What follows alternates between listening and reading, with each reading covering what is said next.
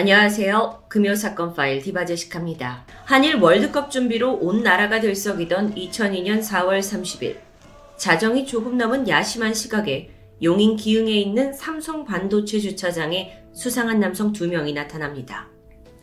그들은 이곳저곳을 기웃거리더니 이내 주차장에 세워진 차 한 대로 다가갔고 바로 번호판을 떼어내기 시작했죠. 누가 봐도 의심스러운 상황입니다. 다행히 CCTV를 보고 있던 경비업체 직원들이 이걸 포착했고 곧장 달려왔습니다.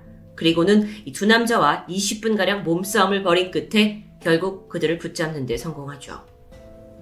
잠시 후 신고를 받은 경찰이 출동했지만 그 과정에서 한 명은 이미 도주합니다. 경찰은 어쩔 수 없이 남은 한 사람을 대상으로 수사를 진행하게 되는데 남의 차 번호판을 떼어가려던 이들 뭐 대포차를 유통하는 좀도둑 정도로 생각했을 수 있습니다. 하지만 곧 어마어마한 비밀이 밝혀지는데요. 주차장 인근에 이들이 타고 온 차가 세워져 있었습니다. 평범한 승용차였죠. 하지만 신원조사차 경찰이 문을 열고 들여다본 순간 정말 처참한 광경이 펼쳐져 있었습니다. 차량 뒷좌석에 젊은 여성 시신 다섯 구가 겹겹이 쌓여 있는 상황. 모두 손이 결박되어 있습니다. 이 예상치 못한 끔찍한 모습에 경찰도 바짝 긴장했고 이내 차량 내부를 샅샅이 수색하게 되는데 삽과 괭이, 노끈, 또 여러 사람 이름으로 된 신용카드, 현금과 수표 60만 원이 추가로 발견됩니다. 두 남자의 범행 도구들이었겠죠. 또 그들이 왜 살인을 저질렀는지 짐작해 하는 증거들입니다.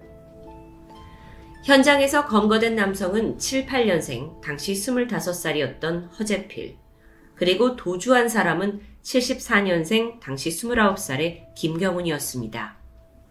사실 이 두 사람은 오래 알던 사이도 아니었고 만난 지 한 달 정도 된 직장 동료입니다.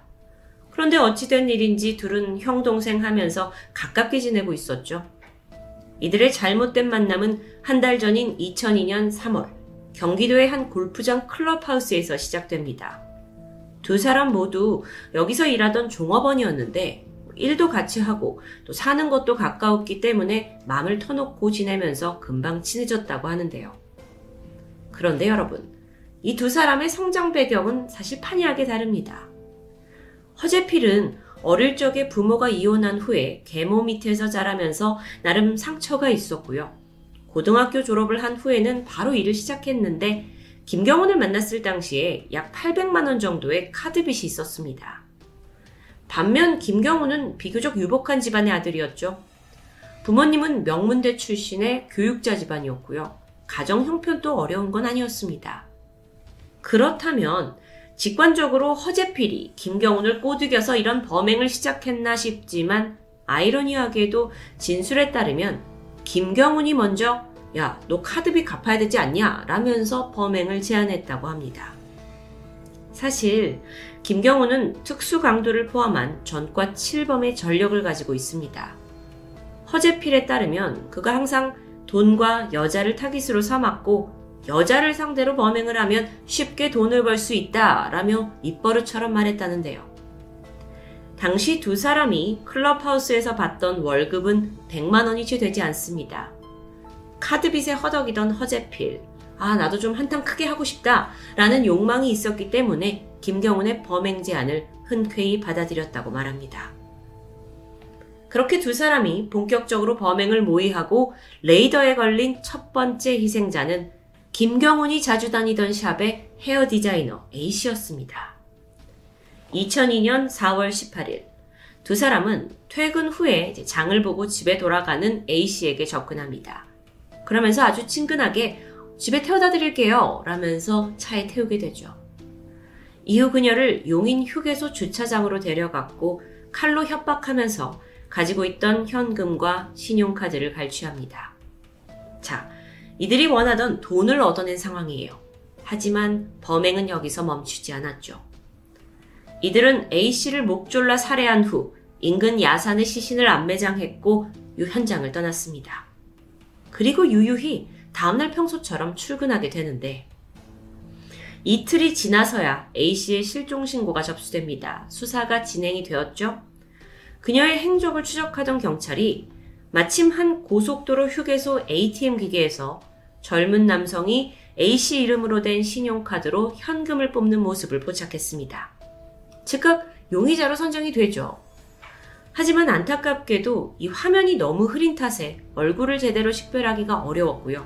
그렇게 수사의 속도는 더디게 진행될 수밖에 없었습니다. 한편 허재필과 김경우는 첫 강도살인 이후에 며칠이 지나도 자신들을 의심하는 사람이 없자 자신감이 붙습니다. 그리고 즉각 또 다른 범행을 계획해요. 그러고 보니까 자차를 계속 이용하는 건 분명 위험해 보였습니다. 그래서 떠올린 방법은 바로 불특정 다수가 별 의심 없이 올라타는 택시. 게다가 여자만 골라 태울 수 있었기 때문에 안성맞춤이었죠. 4월 27일 두 사람은 수원시 법원 사거리 부근에 주차되어 있던 영업용 택시에 접근했고 번호판과 택시 캡을 훔치는 데 성공합니다. 그리고 이걸 김경은 소유의 승용차에 부착해요. 이 가짜 택시를 몰고 용인 수원 일대를 다니면서 최적의 범행 대상을 물색하게 되는데요. 머지않아 그날 밤 11시 피아노 강사였던 B씨가 수원 삼성전자 입구에 세워진 이 택시에 탑승합니다. 이후 그대로 신갈에 있는 외진 주차장으로 끌려갔고 그곳에서 현금 2만원과 신용카드를 갈취당합니다. 이후 범인들은 노끈으로 목을 졸라 그녀를 살해했고 두 번째 살인이었습니다. 이후에 세 번째 살인은 더 빠르게 진행됩니다. 바로 다음 날인 4월 28일, 20대 여성 C씨가 택시에 탑승을 하는데 이전 피해자와 같은 방법으로 금품을 뺏기고 폭행당한 후 살해됩니다. 이쯤 되니까 이들의 진짜 목적이 정말 돈인지 아니면 무차별 살인인지 좀 헷갈릴 정도인데요. 게다가 만난 지 얼마 되지도 않은 두 사람이 망설임이나 죄책감을 가지기도 전에 속전속결로 뜻을 맞춰서 살인을 저질렀다. 이게 어떻게 가능한가 싶습니다. 어쨌든 당시에 김경훈과 허재필은 신이 나 있었죠. 범행이 술술 풀려나가자 전보다 더 과감해지기 시작합니다. 그리고 그 시기도 빨라졌죠. 세 번째 살인 이후에 몇 시간 지나지 않은 4월 29일 새벽 5시. 이 살인 택시를 몰고 마치 먹잇감을 찾듯 어슬렁거리던 두 사람은 수원 메탄동에서 세 명의 여성 일행을 발견합니다. 새벽에 늦은 시간이었기 때문에 이들도 유흥을 즐기고 있었을 것으로 보이는데요. 그 무리에게 다가간 김경훈과 허재필은 같이 술이나 한잔 하실래요? 하면서 접근했죠. 여자들 입장에서는 친구 3명이 함께 있는 어떤 상황이고 또 수적으로도 이들보다 많기 때문에 당장 겁을 낼 상황은 아니었다고 판단했는지 제안을 받아들였습니다. 그들이 차에 올라탔고 그렇게 다섯 명이 탄 차는 한참 달리게 되는데 잠시 후 용인 휴게소 인근 갓길의 차가 갑자기 멈추더니 허재필과 김경호는 악마로 돌변했습니다. 아무리 여성들의 수가 많았다 해도 건장한 남성 둘을 힘으로 제압하기에는 역부족이었습니다. 게다가 그중 두 명의 여성은 성폭행까지 당합니다. 이후 세 명의 여성들이 차례차례 서로가 보는 앞에서 살해당했습니다. 피해자들은 노끈에 목이 메어서 죽어가는 이 친구의 모습을 보면서 다들 극한 공포감에 빠져들었죠. 그리고 가까스로 탈출하려고 저항했지만 그 외침도 이내 사라지고 말았습니다.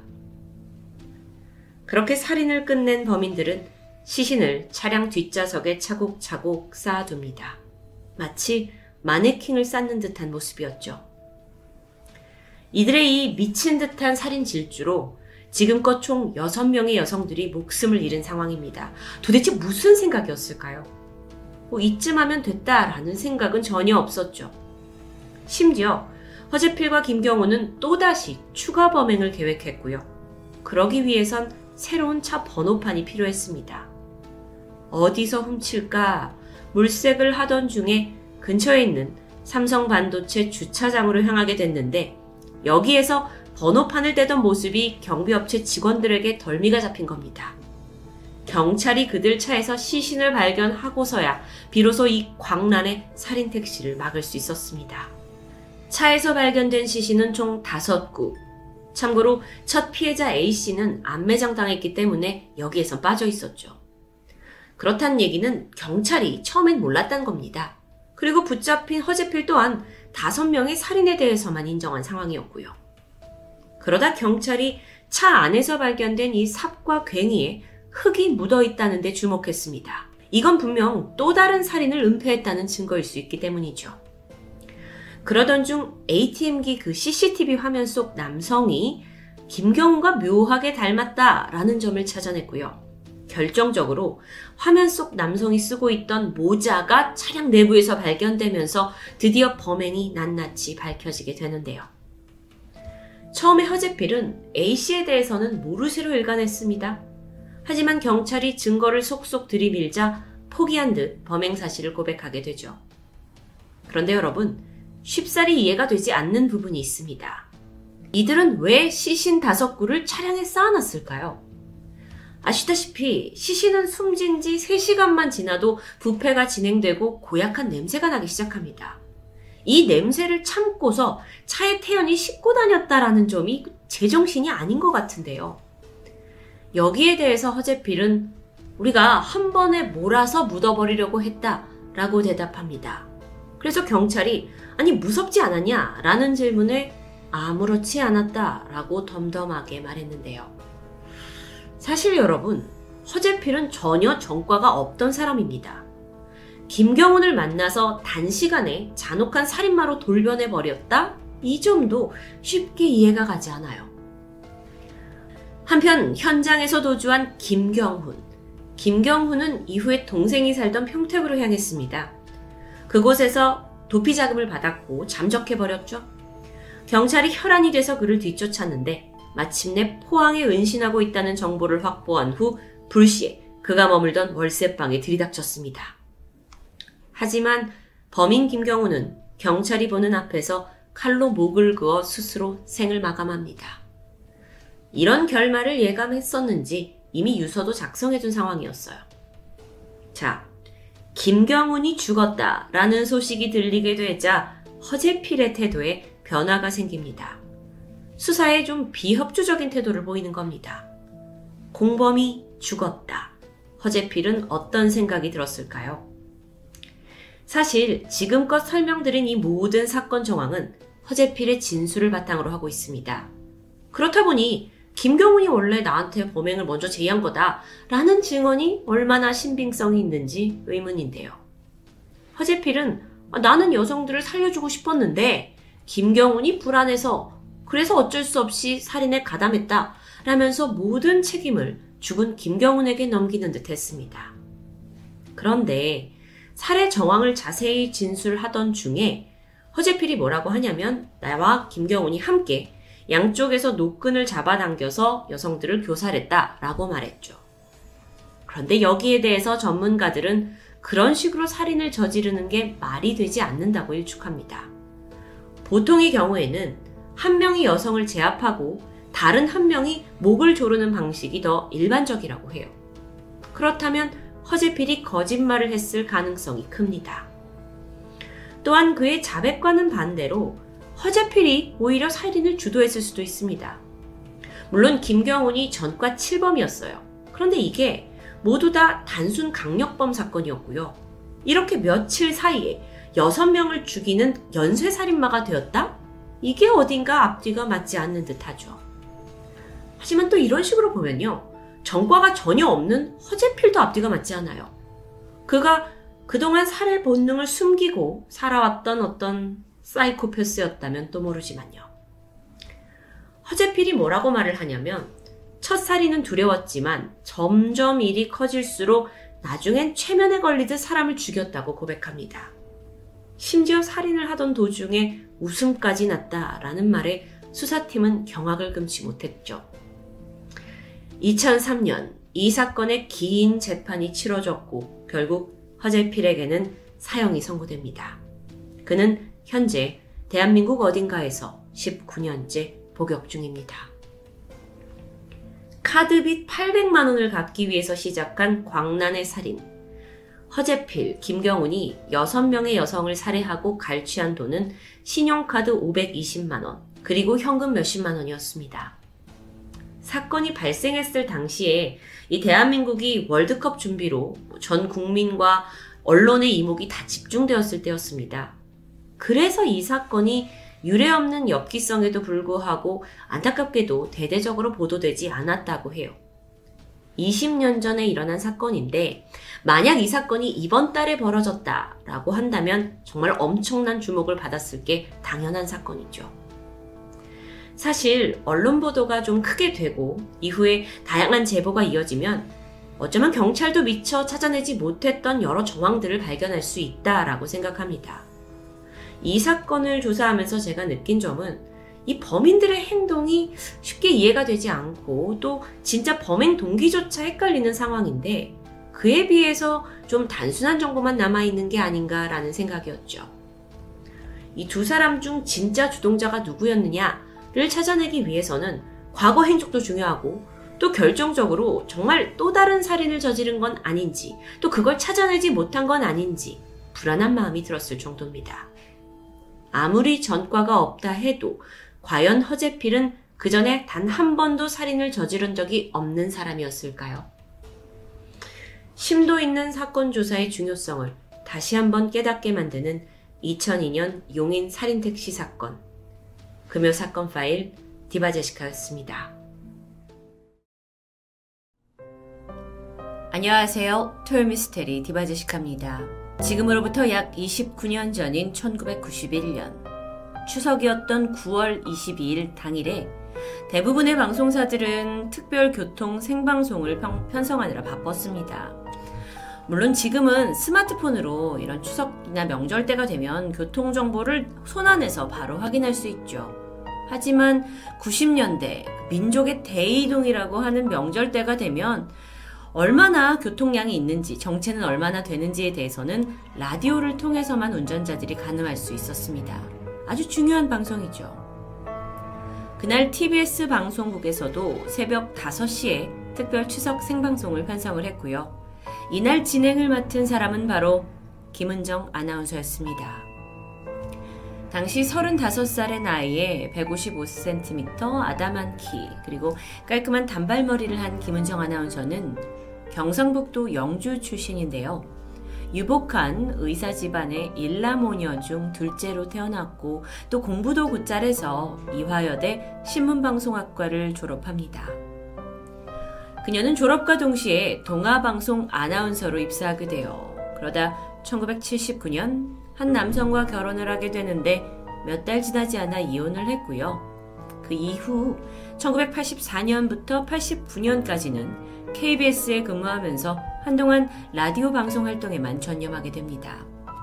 그러다가 교통방송인 TBS가 개국하게 되면서 이쪽으로 이직을 했고요. 본인의 단독으로 진행을 맡게 된 안녕하십니까 TBS와 함께 김은정입니다 라는 프로그램에 편성되면서 뭐 그야말로 이 TBS의 대표 아나운서로 자리매김하고 있었죠. 그렇게 승승장구하던 그녀가 추석 특별 생방송을 맡은 건 뭐 어쩌면 놀랄 일도 아니었겠습니다. 이게 새벽 5시에 딱 시작이 되는 생방송이었기 때문에 리허설도 해야 되고 헤어 메이크업도 받아야 되고 이런 사전 준비를 위해서 김은정 아나운서가 뭐 두세 시간 일찍 도착하는 게 일반적인 스케줄입니다. 그런데 그날 생방송을 1시간 앞둔 새벽 4시까지도 그녀의 모습이 보이지 않았죠. 평소에 지각하는 스타일이 전혀 아니었어요. 그런데 현장 스탭들은 점점 초조해지기 시작합니다. 게다가 집 전화는 받질 않고요. 혹시나 해서 주변 지인들에게까지 전화를 돌렸지만 그녀가 어디에 있는지 다들 감을 잡지 못하는 듯 했어요. 시간이 점점 흘러서 5시가 임박했고요. 결국 관계자들은 그녀를 대체할 다른 아나운서를 급히 섭외해서 어찌저찌 생방송을 무사히 마치게 됩니다. 방송이 끝나고 보니까 아니 아무 연락도 없이 이렇게 생방송을 펑크낸 김은정 아나운서에게 스탭들이 화가 날 수밖에 없었죠. 그런데 한편으로는 혹시 피치 못할 어떤 문제가 발생한 게 아닌가 걱정이 되기도 했습니다. 그도 그럴 것이요. 김은정 아나운서가 TBS에 재직하는 동안 단 한 번도 약속 시간을 어긴 적이 없기 때문입니다. 그래서 한 스텝이 김은정 씨가 집엔 전화를 받지 않으니까 가족들에게 연락을 취해서 오늘 이런 일이 있었다라고 상황을 알렸는데 가족들이 놀래긴 했지만 음, 그녀가 꽤 오랜 시간 동안 방송 활동을 해오고 있고 또 이로 인한 어떤 슬럼프를 겪는 게 아닌지 그렇게 지쳐버린 사람이 새벽 2, 3시에 나가려고 출근을 하려고 하다 보니까 너무 힘들어서 그냥 호련히 떠난 게 아닐까라고 생각하게 됐고요. 실종 신고를 하지 않은 채 김은정 씨의 연락만을 기다리게 됩니다. 그런데 그렇게 3일이라는 시간이 흘렀어요. 분명 일터와 가족들이 다 걱정하고 있는 건 당연할 텐데 이걸 알면서도 전화 한 통 하지 않는다는 건 전혀 그녀답지 않았습니다. 그래서 이제서야 가족들이 서둘러 실종 신고를 하게 되죠. 그런데 그녀가 뭐 대중에게 이미 알려져 있는 공인이라는 점 때문에 가족은 조용히 비공개 수사를 요청합니다.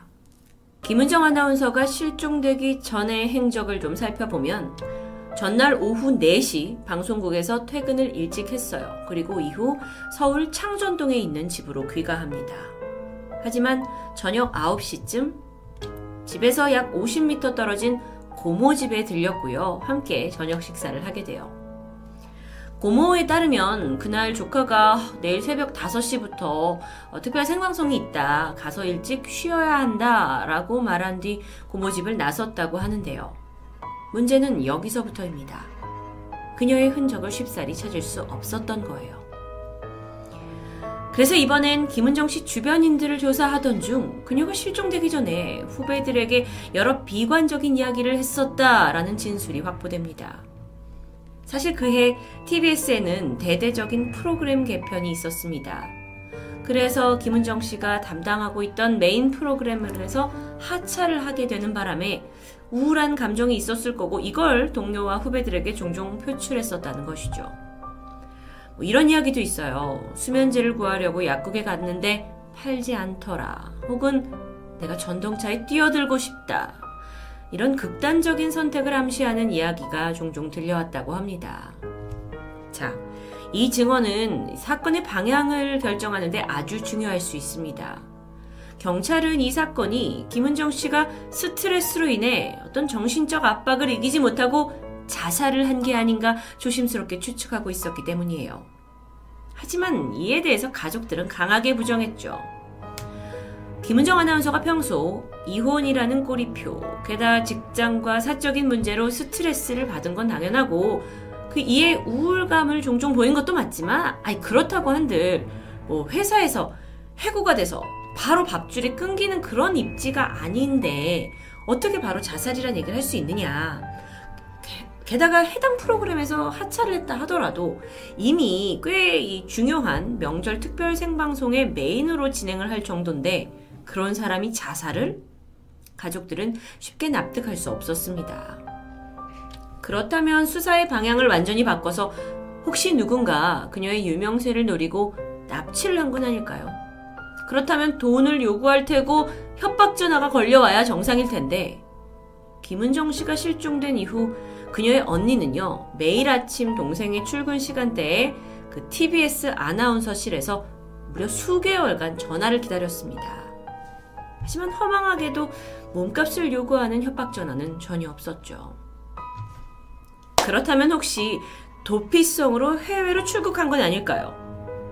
경찰은 출입국 기록을 다 훑었지만 그녀는 분명 국내에 있는 게 확실했습니다. 그 외 전국의 수녀원, 기도원, 종교시설들을 찾아 헤맸지만 단선 나오지 않았죠. 납치의 가능성을 더 크게 두고 섬이나 유흥가도 조사했지만 헛걸음이었습니다. 그런데요, 김은정 아나운서의 실종과 함께 사라진 물건이 있습니다. 실종 전날 밤에 고모 집에서 나와서 자신의 집으로 돌아갔죠. 그런데 다시 집 밖에 나간 사실이 있어요. 그때 시내 한 병원에 입원 중이던 친구를 보러 가기 위해서 잠시 외출을 했다고 하는데요. 그런데 이때 김은정 씨가 현금 100만 원에 달하는 그 거액의 금액을 가방에 들고 집을 나섰습니다. 제가 이걸 거액이라고 한 이유는 당시에 100만 원이란 건 상위권의 그 고연봉 직장인의 한 달 월급 정도가 될 정도로 꽤 큰 금액이라고 합니다. 그 정도의 금액을 현금으로 들고 나갔다? 돈이 어디에 필요했던 걸까요? 그녀는 병문안을 가기로 했지만 정작 병원엔 도착하지 않았어요. 그리고 이후에 행방불명됩니다. 전날 분명 일찍 쉬어야겠다, 방송 때문에. 라고 말했던 그녀가 왜 늦은 시각 병문안을 가려고 했는지, 또 그 100만 원은 무슨 용도였는지, 이건 명확히 밝혀지지 않았습니다. 계속해서 실종 사건을 조사하던 경찰은 김은정 씨 집안에서 의심스러운 쪽지 한 장을 발견합니다. 리, 잘 먹고 잘 살아라. 라는 바로 이런 내용이었는데요. 경찰들이 김은정 씨 주변 인물들을 수색하던 중이 리라는 인물이 누군지에 대해서 어, 알아내기 시작했고요. 그 결과 김은정 씨와 같이 함께 연세대 군의교회를 다니던 남성이라는 게 밝혀집니다. 해당 남성은 김은정 씨와 교제 중이던 연인 관계라고 알려져 있는데 그렇다면 만약 둘 사이에 불화가 있었다. 그러면 실종 혹은 납치에 충분한 동기가 될 수 있지 않을까요? 밀접한 관련성을 지울 수 없겠죠.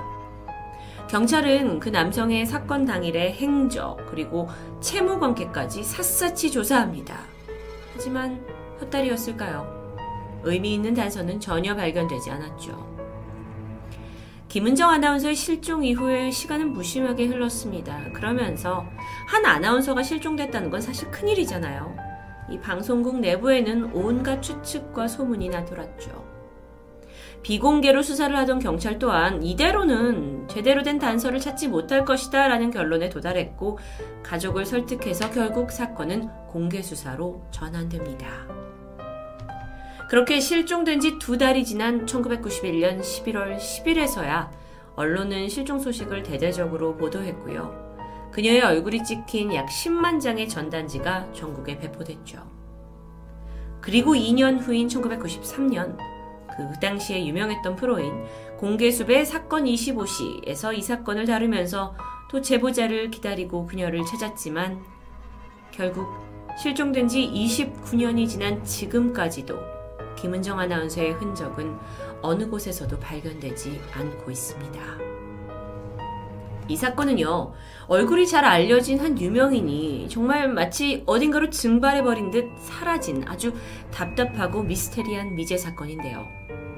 쉽게 이해할 수 없는 마지막 날의 행적, 그리고 100만 원이라는 거금, 게다가 수년간 전단지에 TV 프로로 공개 수사를 했는데도 불구하고 시신은 커녕 소지품 또한 발견되지 않은 정말 이걸 풀어볼래야 풀어볼 증거조차 별로 없는 사건이 되면서 이 수사는 종결됩니다. 김은정 씨의 가족들은 29년이 지난 지금까지도 언젠가 딸이 돌아오기를 희망하며 기다리고 계시겠죠. 이젠 너무도 오랜 시간이 흘렀지만 그들이 더 지치기 전에 어떤 소식이라도 들려오기를 바래봅니다. 그래야 남은 가족들이 그나마 살아갈 수 있을 테니까요. 토요미스테리 디바제시카입니다. 안녕하세요. 금요사건 파일 디바제시카입니다. 2019년 9월 25일 동두천시에 살던 남성 B씨는 일을 마치고 집으로 돌아왔습니다. 그런데 평소 그를 맞아주던 아내 A씨가 보이지 않았죠. 어딘가 묘한 분위기를 느끼던 남편은 문득 아내가 남긴 듯한 편지를 발견합니다. 이게 무려 아홉 장이나 되는 장문이었는데요. 즉시 편지를 읽어내려가던 남편은 순간 소름 끼치는 구절을 발견하죠. 이걸 보는 순간 나는 없다. 이승에는 없다. 이 문구를 본 남편은 즉시 경찰에 신고를 했고 아내 친정 식구들에게도 사태를 알렸습니다. 이건 아내의 유서일까요? 자살을 암시하는 듯한 이 편지를 남기고 후련히 사라진 30대 여성 A씨. 가족들은 그녀가 갈 만한 곳을 모두 수소문했지만 어쩐지 행방이 파악되지 않습니다. 그렇게 무려 한 달이 훨씬 넘도록 무소식이던 중 경찰은 실종 당일 그녀가 집을 나선 후에 혼자 택시를 타고 어디론가 향하는 CCTV 모습을 확인하게 돼요. 그 목적지는 파주에 있는 가막산 인근이었는데요. 경찰은 A씨 행방에 대한 단서가 별로 없었기 때문에 우선 가막산 인근에서 대대적인 수색을 시작합니다. 경기도 파주시와 양주 그리고 연천군의 경계에 있는 이 가막산은 음, 비교적 낮은 산이어서 많은 등산객들이 찾는 곳입니다.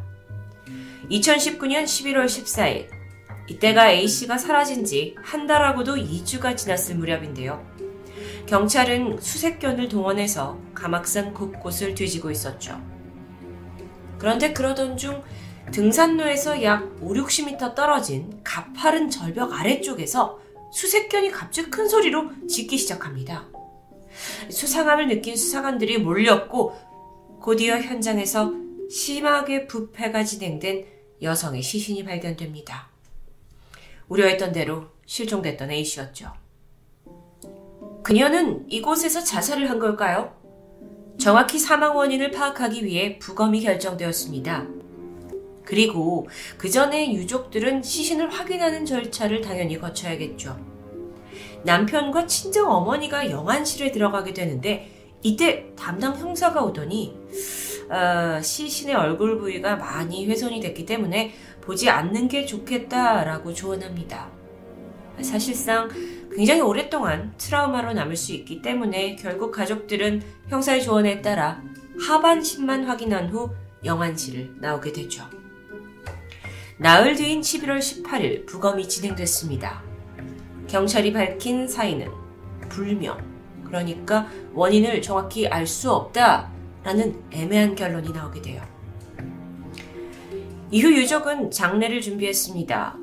그런데 이 갑작스러운 딸의 죽음을 도저히 받아들일 수 없었던 A씨의 아버지는 난 그래도 어 직접 딸을 보내기 전에 얼굴을 봐야겠다 라면서 시신을 보겠다 확인하겠다 세 번이나 요청했지만 모두 거절당하게 되는데요. 그만큼 끔찍하게 훼손됐던 걸까요? 이때 병원 관계자들로부터 들려온 예상치 못한 답변이 있었습니다. 시신의 아예 머리가 없다는 거예요. 정확히는 목 부위부터 머리통 전체가 없는 상황입니다. 유족은 이게 뭔가 싶어서 복잡해지기 시작했고 즉시 장례를 중단시켜요. 여러분, 시신의 머리가 없다는 것은 자살? 글쎄요. 이건 타살의 가능성이 매우 높다고 볼 수 있습니다. 아니, 근데 경찰은 왜 이 사건을 그냥 자살로 종결시키려고 했던 걸까요? 유족들의 분노는 극에 달하게 되죠. 이때 A씨의 아버지가 형사에게 전화를 걸어서 그 맨 처음 시신을 발견했을 때의 사진을 보내달라고 요청하게 돼요. 하지만 이때 형사는 경찰서로 직접 오시면 보여드리겠다 하면서 약간 신경질적인 자세를 보였다는데요. 이런 거에 화가 난 아버지는 이제 언성이 높아지게 되죠. 그리고 아니, 내 사위가 직접 시신을 확인했다고 하는데 그때는 머리가 없다는 건 몰랐다고 한다. 이게 어떻게 된 거냐? 라고 따지기 시작합니다. 유족의 입장으로서 당연하죠. 근데 형사의 말은 나는 분명 남편한테 머리가 없다! 라고 말을 했다라고 주장하는데요. 사위에게 물어보니 아니 얼굴이 흉측하다고 하셨잖아요. 근데 머리 전체가 없다는 말은 아니었잖아요. 라고 설명하는데요. 아, 이 당황스러운 상황 속에서 A씨의 남편이 이번엔 담당 형사와 직접 통화를 하게 돼요. 그리고 이 통화는 녹음이 되게 되죠.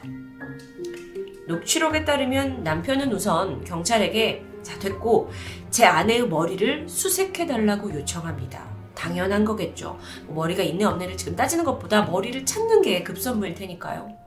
근데 이때 담당 형사는, 아니, 아무런 대가도 없이 내가 지금 쉬는 날인데 일하라는 거냐? 라는 대답이 돌아왔고, 남편은 아니 그게 아니라 좀 요청을 하는 거다라고 재차 사정하게 됩니다. 음, 이게 과연 우리가 경찰에게 사정해야 될 상황인지 모르겠어요. 그런데 형사는 이보세요. 그걸 내가 요청을 하면 그게 결국 내일이 됩니다. 지금 이 상황에 나밖에 현장 위치를 모른다. 라면서 불편한 기색을 드러냈죠. 답답합니다. 이게 결국 시민을 위해서 일하는 어떤 경찰의 바른 자세로 보이지 않아요. 정말 한탄스럽죠. 그러면서 아, 나 분명 시신 머리가 없다고 하지 않았냐. 근데 왜 못 들었다고 하냐. 그래서 막 이제 언성이 높아집니다. 여기 남편도 분명 나는 훼손됐다고만 들었지 머리가 없다고는 못 들었다 라면서 맞섰습니다. 이 양쪽이 지금 상반된 주장을 하고 있는데 여기에 더불어서 사실상 경찰의 불성실한 태도가 큰 논란이 되게 되죠. 그러면서 이 건은 국민신문고에 민원이 올라갈 정도로 많은 비난을 받게 됩니다. 유족들은 머리 없는 시신이라는 걸 알게 되면 타살이 당연히 의심되고 그러면 뭔가 막 더 조사도 해야 되고 그래서 귀찮아질까봐 경찰이 일부러 이런 게 아니냐라고 의혹을 이제 불러일으켰는데요. 경찰 측 주장은 가족을 배려해서 부검 당일 남편에게만 머리가 없다는 사실을 알렸다고 말하고 있죠. 그리고 당시에 비가 오고 있어서 추가 수색은 지금 당장은 못하지만 이후에 하겠다라고 이제 얘기를 했다고 하는데 경찰로서는 이 모든 게 시신을 가족에게 인계하는 과정에서 생긴 오해였다라고 반박합니다. 제가 유가족이었으면 이걸 그냥 오해입니다 라고만 얘기해도 굉장히 화가 날 것 같은데요. 여러분, 물론 자살일 경우에도 혹여 시신이 오랫동안 있었으니까 산에 있던 들짐승에 의해서 머리가 훼손되었을 가능성이 있습니다. 근데 부검에서 이런 점이 전혀 발견되지 않았어요. 동시에 타살로 의심될 만한 증거 또한 발견되지 않았죠. 이게 굉장히 복잡하고 애매한 상황이다 보니까 경찰이 뭔가 감춘 거 아니야? 근데 이렇게 생각하실 수 있지만 이것도 애매한 게 있습니다. 사실 이미 수많은 사람을 거쳐서 부검 절차가 진행됐기 때문에 시신에 머리가 없다는 그 큰 사실을 숨긴다고 숨겨질 수 있는 만한 상황은 아니었기 때문이었죠. 게다가 이 시신을 발견한 건 형사계 소속이었어요. 형사계 소속 경찰이요. 그렇다면 어, 만약에 타살 가능성을 의심해서 수사가 진행되더라도 이 사건은 형사계 내에서 강력반으로 넘어가게 됩니다. 그러니까 굳이 같은 형사계에서 이걸 뭐 숨기고 말고 할 게 없다라고 보여지는데요. 한편 A씨 남편과 이 형사의 통화 다음 날부터 가막산에서 추가 수색이 시작되었습니다. 다행이죠. 그리고 한 시간 만에 A씨의 머리가 발견돼요. 거의 백고라가 진행된 상태였습니다. 시신에서 머리가 분리된 것부터 분명 이 사건은 이상합니다. 그런데 이 발견된 장소가 또 다른 궁금증을 낳게 돼요. 머리는 시신이 있던 곳으로부터 바로 150m 아래에서 발견됩니다. 너무나 가까운 거리죠. 이게 왜 여기 놓여 있었던 걸까? 그리고 경찰이 이걸 왜 진작 못 찾았던 걸까? 근데 이상한 게 이것만이 아니에요. 머리가 분리가 어떤 이유로든 됐어요.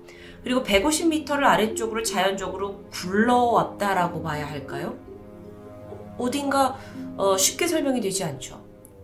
게다가 머리가 놓인 방향이 시신이 위치, 그러니까 시신의 위치에서 마치 이렇게 좀 내려왔다가 살짝 산 쪽으로 올라간 듯한 그런 상태였습니다. 이게 어떻게 가능하지?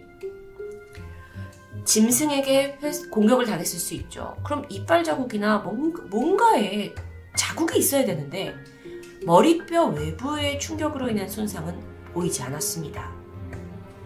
그리고 또 한 가지 정말 이상한 게 있어요. 백골이 진행되었다고 했죠. 그런데 그래도 실종된 지 50일 만에 발견된 시신입니다.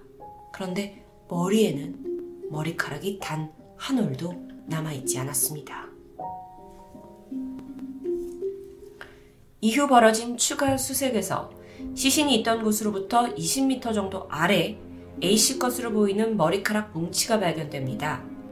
자, 이것들로 종합해 봤을 때 시신 위치로부터 150m 아래에서 머리가 발견되었고 머리카락 뭉치는 그 지점보다 좀 위로 올라간 지점에서 발견된. 아니, 정말 이게 맞춰보면 맞춰볼수록 너무 이상한, 너무 이상해요. 게다가 발견 당시는 11월 말이었기 때문에 낙엽이 많이 떨어지고 있었다고 합니다. 그런데 머리카락 뭉치는 낙엽에 접혀 있지도 않았죠. 어, 최초의 시신을 발견했을 때만 해도 A씨의 소지품은 전혀 없었는데요. 이 역시 추가 수색 결과 시신에서 약 30m 정도 위쪽에 핸드백이 놓여 있었습니다. 가방은 열려 있었고 신용카드를 비롯해서 뭐 몇 가지가 좀 사라진 상태였어요. 이것 또한 낙엽에 덮여 있진 않았습니다. 끝이 아니에요. 휴대폰도 이 추가 수색에서 찾아내게 돼요. 시신에서 멀지 않은 곳에 놓여 있었고요. 뭐 특별한 게 여기서 나오진 않았지만 조사 결과 전원이 마지막으로 꺼진 곳은 시신에서 8km나 떨어진 그런 좀 먼 거리였다는 게 밝혀집니다. 이 사건 너무 복잡하죠. 사실 너무 복잡하고 의문이 많이 들어서 이게 과연 금요 사건 파일에 해야 될지 제가 토요 미스트리에 해야 될지 좀 헷갈렸을 정도입니다.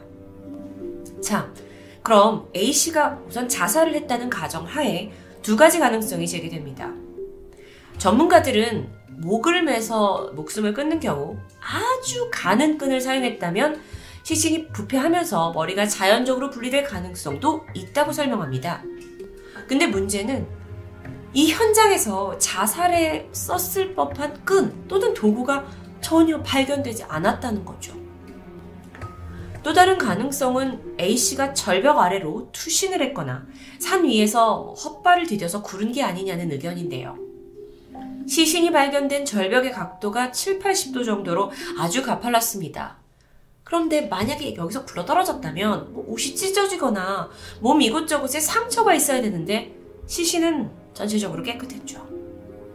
게다가 유족에 따르면 A씨는 벌레를 아주 무서워하는 사람이라고 합니다. 평소 등산을 좋아하지도 않아요.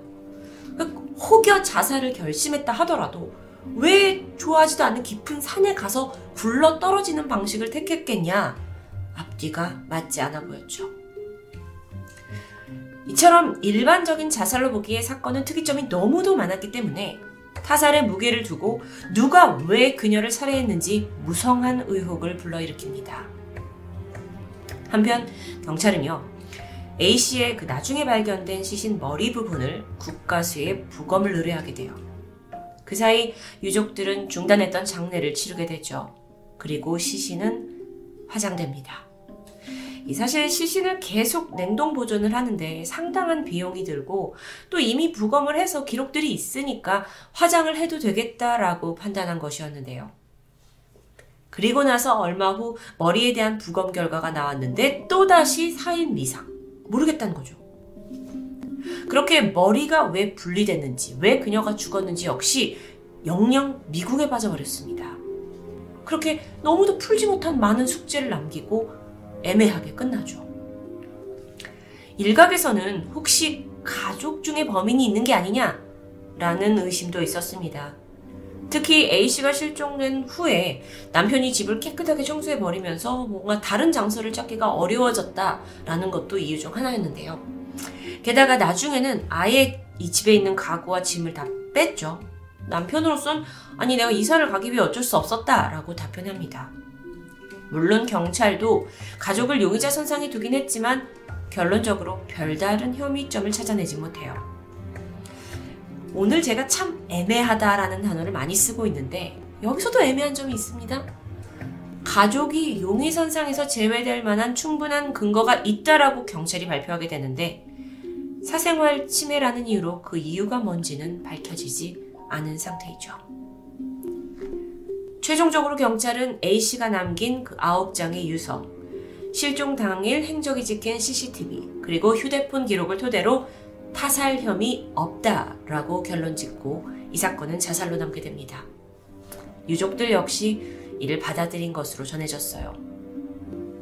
하지만 이 수사 과정을 전해들은 우리만 이걸 쉽게 받아들일 수 없는 걸까요? 가막산 머리 없는 시신 사건. 정말 만에 하나 A씨가 스스로 목숨을 끊은 게 아니라면 그녀의 억울함은 이대로 묻힐 거라는 생각이 듭니다. 과연 사건의 진실은 무엇일까요? 금요 사건 파일 디마제시카였습니다. 안녕하세요. 토요미스테리 디바제시카입니다. 지금으로부터 6년 전인 2015년 12월 독일 프랑크푸르트 오성급 호텔에서 40대 한국인 여성이 숨긴 채 발견됐다는 뉴스가 보도됩니다. 그런데 현장에서 발견된 그녀의 모습이 다소 기이했는데 양손은 결박된 듯 멍자국이 선명했고요. 온몸에 폭행 자국과 함께 얼굴은 수건으로 덮여 있었죠. 부검 결과 직접적인 사인은 흉부 압박으로 인한 질식사입니다. 당시 독일 경찰은 현장에서 가해자로 보이는 다섯 명을 즉각 살인 혐의로 체포했는데 놀랍게도 이들 모두 한국인들이었습니다. 심지어 그 중 한 명은 피해자의 아들이었고요. 다섯 명의 용의자들은 숨진 박 씨가 악령이 들려서 발작을 보였고 이걸 퇴치하기 위해 일종의 의식을 하다가 생긴 일이라고 해명합니다. 검찰 조사를 해보니 박 씨는 수시간 동안 침대에 묶여서 입에 수건을 묶인 채 복부와 가슴 쪽에 매질을 당한 것으로 조사되는데요. 게다가 이 사건을 좀 더 파헤치니까 직간접적으로 연루된 사람들이 무려 10명으로 밝혀집니다. 그런데 이 10명들의 관계가 또 신기해요. 이들 모두 부모와 자녀로 구성된 각각의 세 가족이었죠. 도대체 이들은 어떻게 알게 된 걸까요? 우선 몇 년 전 경기도 남양주에 있는 한 교회에서 이 세 가족이 알게 됩니다. 그러다 마음이 맞는 몇몇이 뭐 아이들의 교육도 생각을 했고 또 새 삶의 사업도 생각하면서 다 함께 독일로 이민을 결정하게 되는데요. 이들은 사건이 있기 6주 전에 여기에 도착했습니다. 새롭게 정착한 곳은 프랑크푸르트 슐츠바흐 소재의 한 저택인데 이 세 가족이 모두 모여서 단체 생활을 하게 되죠. 보고 계신 사진은 실제 그 저택입니다. 이웃들에 따르면 새로 한국인 대가족들이 이사 온 이래 밤마다 이 집 지하에서는 비명 소리가 들렸다고 합니다. 게다가 좀 더 구체적으로 독일어로 이 집안에 귀신이 있다 라는 외침도 들었다는 증언이 있었죠. 그렇다면 한국인 가족 외에 또 연루된 사람이 있다는 걸까요? 어쩌면 그들이 처음부터 독일에 오게 된 것과 연관이 있지 않을까요? 물론 추정일 뿐입니다. 어쨌든 이민 6주 만에 박 씨가 숨을 거두게 되면서 이들의 테마 행각은 세상에 드러나게 되죠. 여러분, 공식적으로 구마 의식을 충발한다고 알려진 가톨릭 교회, 그리고 이 가족들이 믿고 있던 개신교, 이 두 쪽은 이 사건에 대해 굉장히 냉담했습니다. 가톨릭 교리에 따르면 구마는 특별히 교육을 받아서 선별이 된 성직자가 할 수 있습니다. 뿐만 아니라 이건 뭐 주교의 허가와 또 세밀한 의학적 검사가 동반돼야 되는 아주 까다로운 작업이에요. 그래서 이 가족이 공식적으로 카톨릭으로부터 퇴마를 허용받았다고 보긴 힘듭니다. 그러면 그 반대인 개신교 쪽에서도 우리는 구마 행위를 하는 경우가 별로 없다라는 입장을 내비쳤는데요. 사실 구마 행위가 뭐 그마저도 기도로 진행이 되고 구타 같은 건 전혀 없다고 설명했습니다. 결국 이 사건은요, 카톨릭이나 개신교 이런 종교와는 정말 무관한 세 가족의 집단 광기로 볼 수밖에 없을 텐데요. 특히나 박 씨를 사망에 이르게 한 가해자들 중 리더가 있었습니다. 김 씨라는 남성인데 그는 이 세 가족들 중에서도 마치 사이비 종교처럼 모든 사람들을 휘두른 그런 정황이 포착되죠.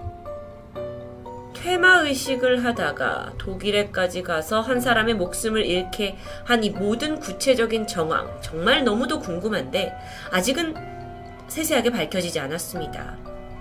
게다가 주교 용의자 5명이 모두 1급 살인죄로 독일에서 수감 중이기 때문에 세세한 실상을 한기에는 한계가 있었죠.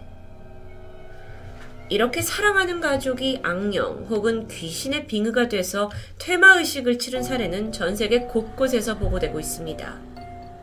오늘은 특히나 미국 역사상 최초로 기록된 그리고 가장 유명한 빙의 사례를 소개하고자 합니다. 1877년 7월 5일 미국 시카고 남부에 있는 작은 마을에 살던 13살 소녀 르란 시벤넘. 어느 날 모두가 깊이 잠든 새벽에 루란 씨의 비명이 울려 퍼집니다. 놀란 가족들은 황급히 아이의 방에 가보는데 내 방에 많은 사람들이 들어와서 자기 이름을 부르고 있다! 라고 말하는 거죠. 부모는 아이에게 악몽에 시달린 거라며 진정시켰습니다. 그런데 그로부터 일주일 후 루란 씨가 벼란간 가슴 통증을 호소하면서 정신을 잃게 되는데요. 점점 사지가 뻣뻣해지더니 온몸이 차가워지고 마치 금방이라도 숨이 끊어질 것 같은 위급한 상황입니다. 그렇게 잠깐의 발작을 겪은 후에 정상으로 돌아온 루란 씨는 방금 일어난 일에 대해 전혀 기억하지 못했죠. 물론 이건 현대의학에서 말하는 뇌전증의 증상으로 볼 수도 있습니다. 그런데 그 발작의 진도가 점점 잦아지더니 뿐만 아니라 밤에 잠을 잘 때도 좀 기이한 잠꼬대를 하는 겁니다.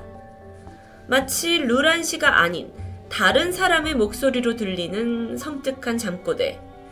그게 남자아이 목소리도 있었고, 여자아이, 할아버지, 아저씨의 늙은 노파까지 다 섞여서 들렸습니다.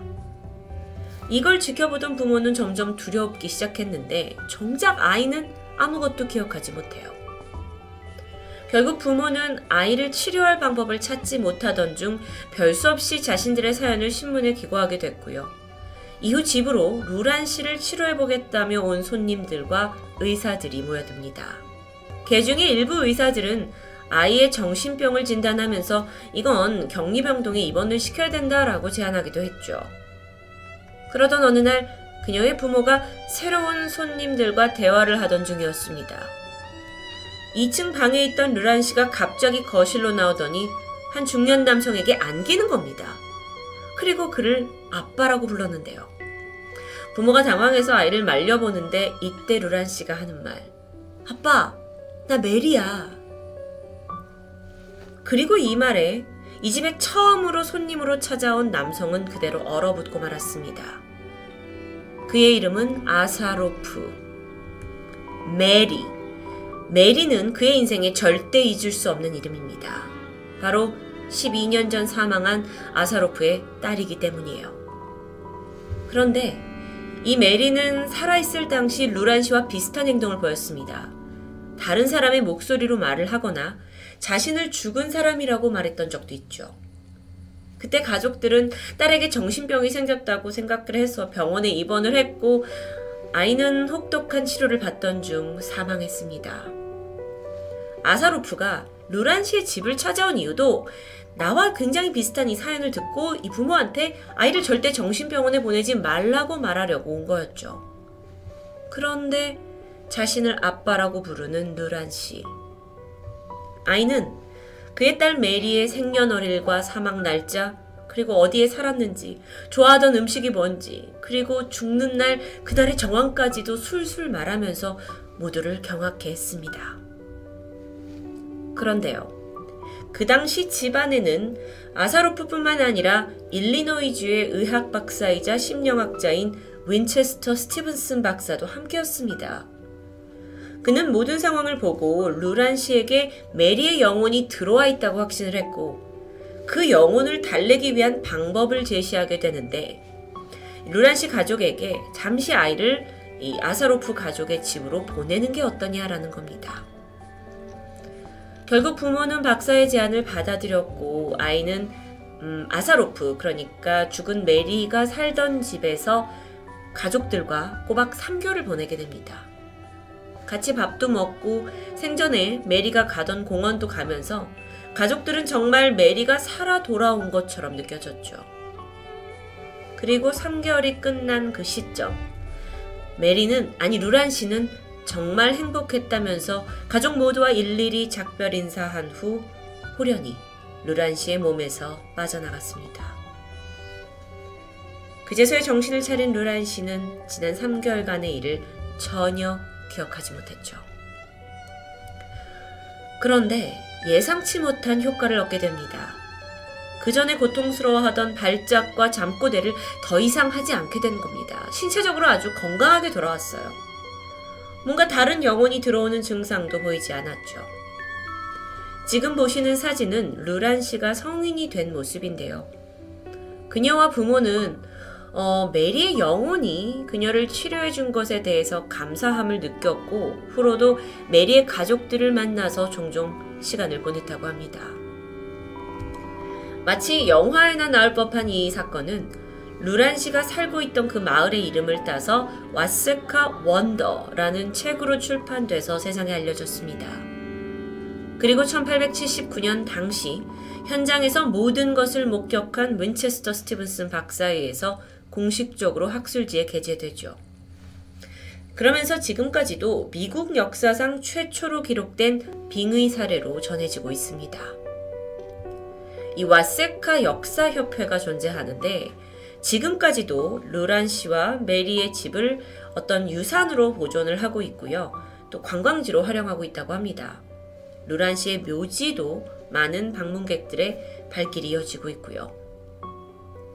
빙의 굉장히 무서운 단어로 생각이 됐지만 좀 해피 엔딩으로 끝나는 것 같았습니다. 하지만 이건 정말 보기 드문 사례죠.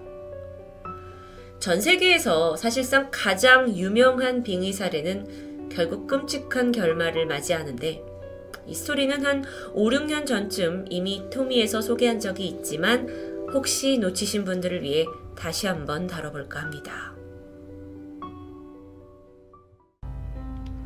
1952년 9월 21일 사진 속의 소녀 아넬리제 미헬은 독일 바이에른주에 있는 작은 마을에서 네 자매 중 한 명으로 태어납니다.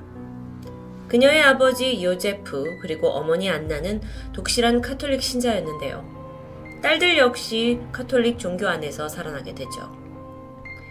미헬이 16살이 되던 1968년 갑자기 심한 경련을 겪었고 병원을 찾아가게 되는데 거기에서 측두엽 간질성 정신병이란 진단을 받습니다.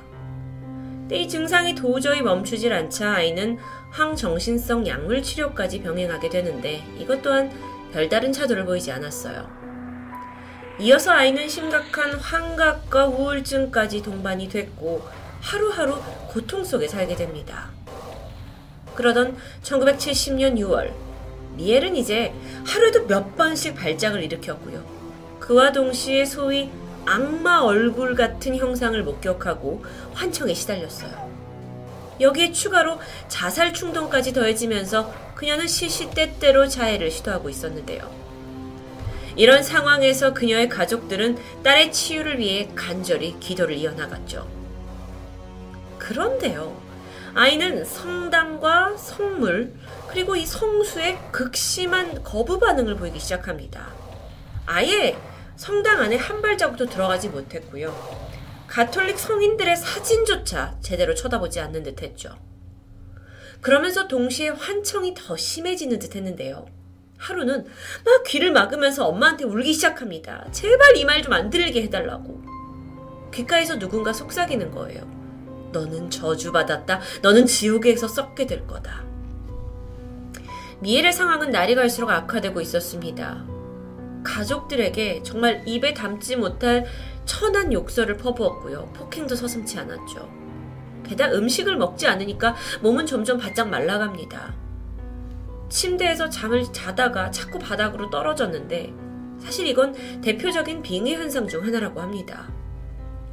이 외에도 자신의 뭐 대소변을 먹기도 하고 거실에서 그대로 응가를 하기도 하고 아주 이건 누가 보기에도 위태로운 상황이었는데요. 결국 가족들의 간절한 요청 끝에 인근 마을 가톨릭 신부가 집을 방문하게 되죠.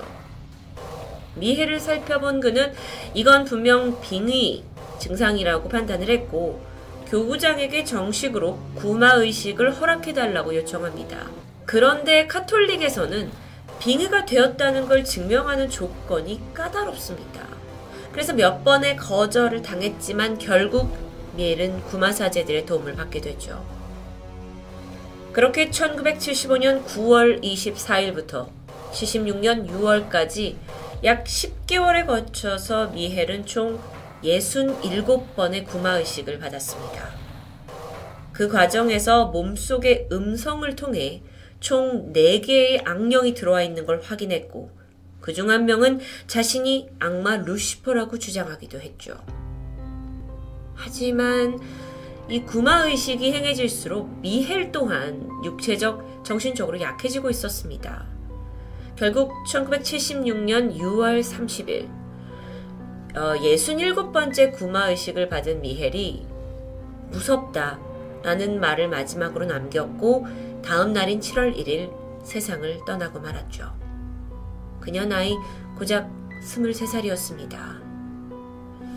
부검을 통해서 밝혀진 직접적인 사인은 영양실조와 탈수. 그렇죠. 의학적으로 봤을 땐 그럴 텐데요. 그래서 1976년 이 독일 바이에른주는 딸을 영양실조로 죽게 했어? 미엘의 부모와 또 이 구마 예식을 한 에른스트 알트 신부 또 아르놀트 렌츠 신부를 과실치사 혐의로 고소합니다. 이 소송이 2년 동안 계속되었는데요. 어쩌면 구마라는 건 아직 뭐 믿기 힘든 미스테리한 영역이지만 소송이라는 건 현실적이기 때문에 이 사건이 더 전 세계적으로 알려진 계기가 되기도 했습니다. 2년 동안 진행된 소송, 여기에서 가톨릭 신부 측의 변호사는 이 미헬의 구마 의식이 담긴 테이프를 증거자료로 제출하기도 했죠. 정말 법정에서 악마의 존재가 있다는 걸 증명해야 했기 때문입니다. 뿐만 아니라 미헬의 이 자매들 또한 그러니까 부모가 일부러 언니한테 밥을 안 준 게 아니다. 미헬이 스스로가 식사를 거부했다라는 걸 증명해내야 하기도 했습니다. 그런데 법의학자들은 아니 딸이 밥을 안 먹더라도 부모가 강제로라도 어, 음식을 먹여야 하는 게 도리 아니냐라면서 끝까지 부모의 과실치사를 주장했는데요. 결론적으로 부모는 딸이 사망할 때까지 방치한 거다라는 걸로 기소되었고 구마의식을 했던 두 신부 역시 기소됩니다. 재판 결과 4명에게는 각각 징역 6개월에 집행유예 3년형이 내려졌죠. 이건 독일은 물론 전 세계적으로 뜨거운 관심을 받았던 아넬리제 미헬 엑소시즘 사건입니다. 이건 지금까지도 구마에 대한 의구심을 증폭시키는 동시에 한편으로는 정말 빙의가 있는 것이다 라는 걸 증명하는 사건 중 하나로 언급되고 있는데요. 지난 2014년 7월 로마 교황청이 악령에 맞서는 퇴마를 공식 인정했습니다. 그러면서 이 엑소시즘, 구마 의식은 더욱 공신력을 얻게 되는데요. 엑소시즘 능력을 가지고 있는 사제들이 모인 걸 국제 퇴마사 협회라고 합니다. 총 30여 개국에 250여 명의 사제가 가입이 되어 있는데 여기에 한국인 신분은 아직 없다고 합니다. 인간의 몸속에 들어온 악령. 이거 참 흔한 소재입니다. 하지만 그 진실 여부는 여전히 미스테리하죠. 수많은 특이한 사례가 보고되고 있지만 정말 인간의 몸속에 악령이 들어가서 우리를 지배할 수 있다는 건 쉽게 믿지 못할 일인데요. 여러분은 종교를 떠나서 이거에 대해서 어떻게 생각하고 계신가요? 만약 빙의 현상을 믿는다면 맨 처음에 소개했던 독일에서 퇴마를 하다가 40대 여성을 죽음으로 이끈 한국 가족 사건에 대해서는 좀 더 다른 시각을 갖게 될까요? 좀 어려운 문제입니다. 원칙적으로 구마의식은 어디까지나 철저히 검증된 그리고 특수한 교육을 받은 사제를 통해서만 시행된다는 점을 다시 한번 기억해야 할 겁니다. 토요미스테리 디바제식합니다. 안녕하세요. 금요사건 파일 디바제식합니다. 2021년 7월 18일 밤 10시 45분. 제주시 조천읍의 작은 주택가에 살던 여성 A씨가 밤늦게 식당 일을 마치고 귀가하게 됩니다. 평소처럼 현관문을 열고 들어서는데 그날따라 집안 불이 모두 꺼져 있는 게 좀 이상했죠. 집에는 A씨의 중학생 아들 김군이 있었는데 이 시간까지 잠드는 일이 거의 없었기 때문입니다. 집에 들어와서 짐을 정리하고 잠시 후 2층 다락방에 올라선 A씨는 소리를 치며 쓰러지고 말았죠. 16살 아들이 잔혹하게 살해당한 채 쓰러져 있었기 때문입니다. 피해자는 김경현군. 김군의 마지막 모습이 너무도 참혹했어요. 손발이 청테이프로 다 묶여 있었고 코와 입 역시 테이프로 다 막혀 있었죠. 온몸에 곳곳에 폭행의 흔적이 보였는데요. 부검 결과 결정적인 사인은 경부 압박 질식사였습니다. 자, 근데 이 청테이프며 폭행이며 이 상태로 봤을 때 범인이 김군을 정말 작정하고 살해한 듯해요. 그렇다면 보통 이런 건 면식범의 원한에 의한 것으로 볼 수 있겠죠. 근데 여러분, 김군이 평소 마을에서 아주 예의 바르기로 소문이 자자나입니다. 주민들 모두 뭐라고 하냐면 경연이는 10번 마주치면 10번 다 인사를 꾸벅꾸벅 하던 아이다 라면서 착한 모습으로 기억을 하는데요. 사실 나이도 고작 중3, 16살인데 누가 그토록 원한을 가졌다는 말입니까? 혹시 또래 친구들? 음, 아니요. 친구들과의 관계도 매우 좋았어요. 원한 같은 건 말도 안 됐죠. 그렇게 면식범이다 라고 용의선상에 두고 수사를 하던 경찰은 예상외로 아주 빠르게 한 인물을 특정합니다. 그는 바로 48살의 남성 백광석 씨였죠. 자, 백 씨는 김군의 어머니인 A 씨와 사실혼 관계에 있던 인물입니다. 그리고 이 사건이 벌어지기 얼마 전인 7월 4일에 A씨의 집 100m 이내에 접근 금지를 할 수 없다는 조치를 받은 기록이 발견돼요. 무슨 일이 있었다는 거죠. 그가 A씨와 동거할 당시에 상습적으로 폭행을 저질렀기 때문인데요. 경찰은 백광석이 A씨에게 원한을 품고 그녀의 아들 김군을 살해한 것으로 보았습니다. 그리고 신속히 그의 행방을 추적하기 시작했죠. 당시 A씨의 집 주변에 CCTV가 있었어요. 그게 왜 그랬냐면 접근 금지 조치를 받았잖아요. 그래서 그 이후에 경찰이 모니터링을 목적으로 설치를 해 둔 겁니다. 그 CCTV 안에 사건 당일 백광석이 A씨 집안으로 들어가는 장면이 고스란히 남아 있어요. 근데 이게 또 대문으로 들어가는 게 아니라 뒤편 담벼락을 타고 들어와서 2층 다락방 창문으로 올라서고 있었죠. 그런데 혼자는 아니었습니다. 영상에 있는 또 다른 남성, 공범이 있었던 건데요. 자, 우선 사건 발생 바로 다음 날인 7월 19일에 그 공범이었던 46살 남성 김신남이 주거지 인근에서 먼저 체포됩니다. 그리고 또 얼마 지나지 않아 백광석 또한 제주에 있는 뭐 숙박업소에서 체포가 돼요. 자, 검거가 우선 됐는데 김신남은 아, 나는 백광석 범행을 그냥 도왔을 뿐이지 직접적인 가담은 하지 않았다 라면서 범행을 강하게 부인했죠. 하지만 조사 결과 사건이 일어난 직후에 김신남이 백광석의 체크카드를 이용해서 현금 700만 원을 자기 계좌로 이체한 사실이 확인됩니다. 그렇다면 이건 범행을 뭔가 적극적으로 돕고 그 대가성으로 받았다고 추정해 볼 수 있겠죠.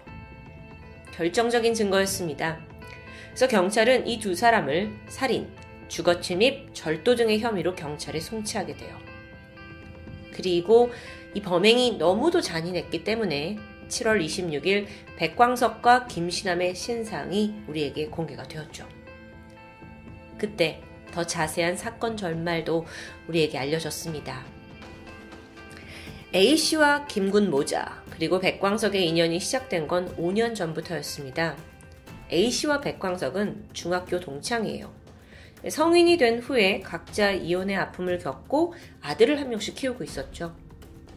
그러던 어느 날 A씨가 일하던 식당에 백광석이 찾아오면서 두 사람이 다시 연락을 주고받게 되고요. 백광석이 음, 동창이었던 A씨를 아주 살뜰하게 챙겨줬다고 해요.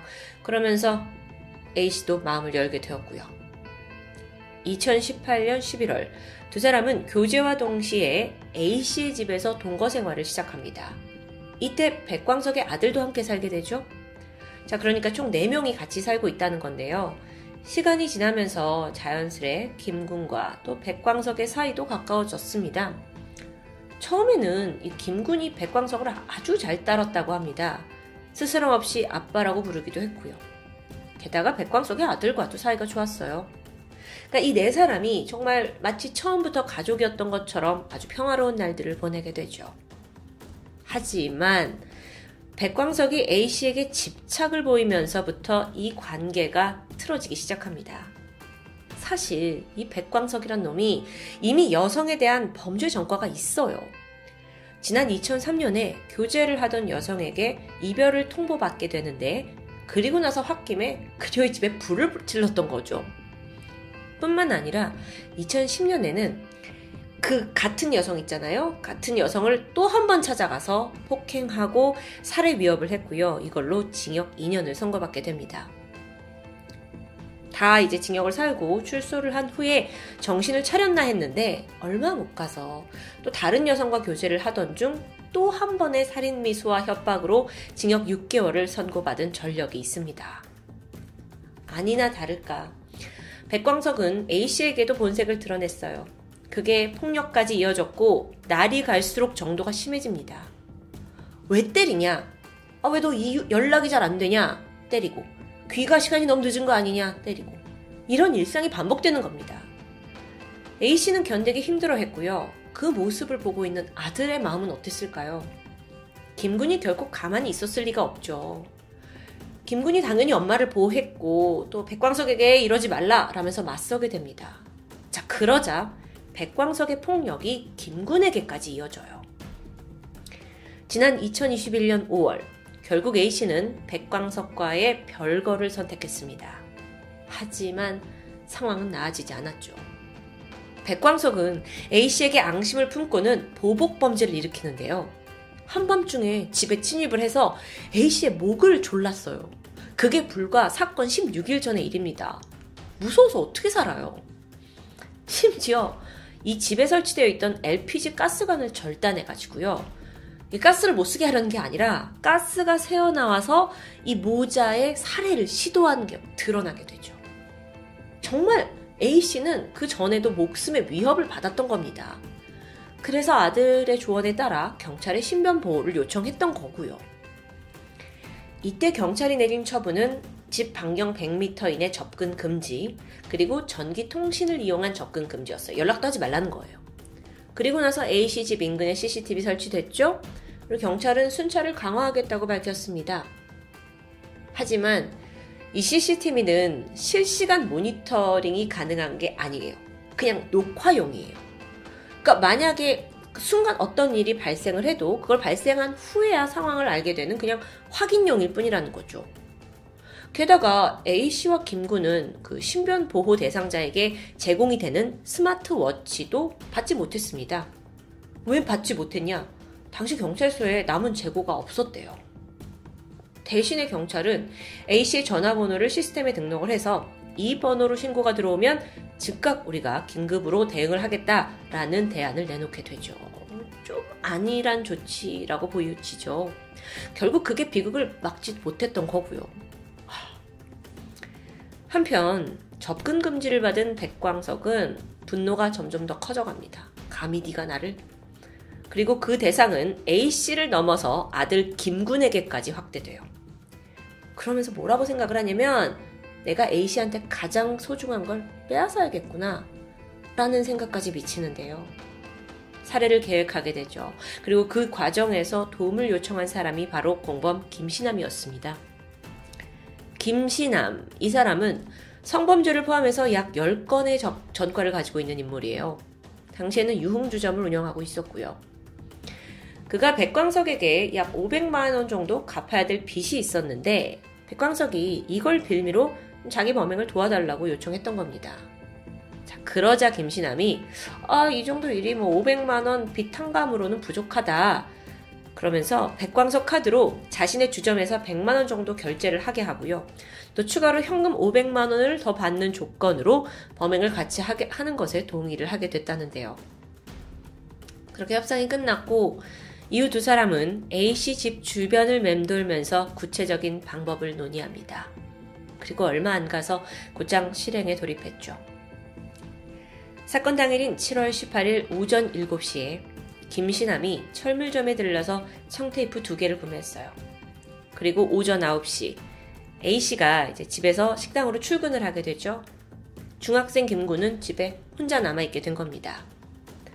당시는 7월에 여름방학이었고 또 코로나 때문에 김군이 뭐 딱히 외출할 계획이 없었다고 해요. 이후로 백광석과 김신남은 집 근처에서 무려 6시간 동안 계속 대기하면서 적절한 범행 타이밍을 기다렸습니다. 오후 3시 16분 두 사람은 2층의 다락방 창문이 열리는 걸 확인했고 바로 담벼락을 타고 올라가 집 안으로 침입합니다. 미리 준비한 청태인 프로 김군을 결박했고 이후 분풀이라도 하듯 이 아이를 잔혹하게 폭행했어요. 추후 범인들 진술에 따르면 처형하듯 했다라는 말을 하기도 했죠. 아이한테. 그러다가 결국 김군의 교복 허리띠를 사용해 목을 졸라 살해합니다. 아이는 무슨 죄예요? 이후에 범인은 각자 행동했어요. 김신남은 범행 도구를 다 챙겨서 현장 빠져나왔고요. 인근 분리수거장에다가 도구들을 버렸다고 해요. 반면에 백광석은 범행 후에 무려 3시간 동안 집안에 남아 있었습니다. 그리고 이때 집안 곳곳에 식용유를 뿌리게 되는데요. 자, 왜 그랬는지 궁금하죠? 그래서 추 경찰 조사에서 물어보니까 자살 시도를 하려다가 내가 포기했다라고 진술하지만 범죄 전문가의 의견은 다릅니다. 만약에 자살을 마음먹었다면 사실 3시간 동안 진작 하고도 남았을 시간이죠. 그럼 전문가는 어떻게 보느냐? 어쩌면 백광석이 이 집에 남아서 A씨가 퇴근하기를 기다렸을 거라는 추측이에요. A씨도 살해하고 나서 집에 불을 지르려는 계획 아니었을까요? 하, 끔찍해요. 그러다 이제 시간이 좀 지나면서 결국 도주하는 쪽으로 마음을 바꿔서 빠져나온 것으로 보이죠. 피해자 김군. 한창 사춘기인 중학교 3학년 어린 학생입니다. 그럼에도 어머니를 지키고 안심시킬 줄 아는 성숙한 아이였다고 하는데, 백광석은요, 정말 이게 그냥 A씨에 대한 앙심 하나로 어린 아이의 목숨을 빼앗았던 겁니다. 자, 백 광석은 여기에 대해 뭐라고 하냐면, 아, 그건 계획범죄가 아니었다. 라고 주장을 해요. 왜 이렇게 뻔한 거짓말을 하세요? CCTV에 다 찍혀 있잖아요. 주변 맴돌았던 거. 사건 전날에, 그리고 전전날에도 A씨 집 앞을 계속 서성이는 게 담겨 있어요. 100m 이내 접근 금지 있었죠. 근데 어떻게 이렇게 대놓고 다닐 수 있는지 정말 황당하기만 한데요. 심지어 A씨와 김군이 외출을 하고 이제 들어오게 되는데 들어오자마자 골목에서 슬그머니 모습을 드러냅니다. 정말 이게 너무 소름 끼쳐요. 이 사건 많은 분들이 모르셨을 수도 있는데 알게 되면 정말 너무도 분노할 수밖에 없는 사건이죠. 그러면서 경찰의 다소 미흡한 대응도 도마 위에 올랐는데요. 동종 전과자, 그러니까 여성을 그전에도 폭행하고 살인미수한 게 있었잖아요. 동종 전과자가 같은 범행을 되풀이하고 있는데도 경찰이 이렇게 안일하게 대응한 것에 화가 날 수밖에 없습니다. 접근 금지 처분을 받고도 집안에 버젓이 들어왔는데 아, 처분이 무슨 소용이냐고요. 보호용 그 스마트워치 그 당시에 뭐 여분이 없어서 못 줬다고 했죠. 근데 확인해 보니까 그 다음 날에는 여분이 확보가 됐어요. 그럼에도 당장 지급을 하지 않았다는 게 밝혀지죠. 물론 여기에 대해 제주 경찰은 세심하게 대응하지 못해서 죄송하다라는 사죄를 했습니다만, 아, 이미 때가 늦었습니다. 그런데요, 후에 경찰 관계자가 내놓은 변명이 사실 좀 더 어이없습니다. 이 담당자의 업무 부담이 너무 컸고 신변 보호에 대한 전문성이 없어서 발생한 사태라는 설명이에요. 아니, 신변 보호에 대한 전문성을 경찰이 모르면 누가 합니까? 그리고 우린 누굴 믿고 신변 보호를 신청합니까? 결국 어, 이 사건을 통해서 경찰은 앞으로 좀 더 철저한 제도를 만들어내겠다, 수립하겠다라고 고민하고 있다고 알려졌는데요. 하지만 정말로 실질적인 이 시민을 보호할 수 있는 또는 범죄를 예방할 수 있는 어떤 대책이 나올지 여전히 불안한 것도 사실입니다. 일각에서는 단순히 피해자를 가해자로부터 숨기는 게 적당한 대책이 될 수는 없다고 말해요. 오히려 그렇게 되면 가해자는 막 활개치고 다니는데 피해자는 직장도 못 가요, 학교도 그만둬요, 막 숨어 지내는 게 이 현실이잖아요. 따라서 피해자를 보호하는 것만큼이나 가해자를 적극적으로 제재하는 것도 필요하다고 보입니다. 다시 사건으로 돌아와서 백광석과 김신남은 결심 공판에서 사형을 구형받았습니다. 하지만 2021년 12월에 열린 2심에서 각각 징역 30년, 징역 27년을 선고받게 되죠. 이렇게 된 사유에는 어이없게도 김군이 중학생이고 덩치가 건장하며 살해 방식이 비교적 잔혹하지 않다라는 이유였다고 하는데요. 글쎄요. 여기에 대해 검찰 측이 형량이 너무 가볍다면서 항소장을 제출했고 다시 한번 사형을 줘야 한다고 주장을 했지만 2022년 7월 두 사람은 원심을 확정받고 현재 복역 중에 있습니다. 한편 인생의 가장 소중한 아들을 잃은 A씨는 얼마 전 인터뷰를 통해서 백광석은 나중에 출소를 하고서라도 다시 자기를 찾아와 죽일 사람이라고 두려움을 호소했습니다. 문제는 아직까진 그런 A씨를 지켜줄 방법이 없다는 거죠. 여러분, 이 사건이 지금으로부터 불과 1년, 1년 반 전에 발생했다는 게 더 놀라울 따름인데요. 부디 같은 비극이 되풀이되지 않기를 바라면서 강력한 제도가 만들어지길 그리고 허망한 죽음을 맞이한 김군의 명복을 빌겠습니다. 지금까지 금요사건 파일 디바제시카였습니다. 안녕하세요. 토요미스테리 디바제시카입니다. 회사원 A씨는 원래 경기도에 살고 있었지만 1년이 넘는 동안 왕복 4시간이나 걸리는 이 출퇴근 시간에 시달리다가 결국 큰 맘을 먹고 독립을 결정합니다. 발품을 팔고 또 팔아서 강남 인근의 한 주택가에 작은 원룸을 구하게 되는데요. 주변 시세에 비해서 비교적 저렴하고 또 집주인이 어차피 지금 비어 있으니까 빨리 들어오면 좋다고 재촉을 하시는 덕분에 바로 계약을 하게 됩니다. 와, 회사랑 가까우니까 출퇴근 시간도 벌고, 또 혼자 사는 재미도 있고, 그는 이 새로운 자취 생활에 큰 기대를 하게 되는데요. 이사 간 집은 도배가 깔끔하게 되어 있었고요. 어, 그리고 그 주방 가전, 뭐, 옵장, 이런 데도 굉장히 깨끗하게 청소가 되어 있었어요.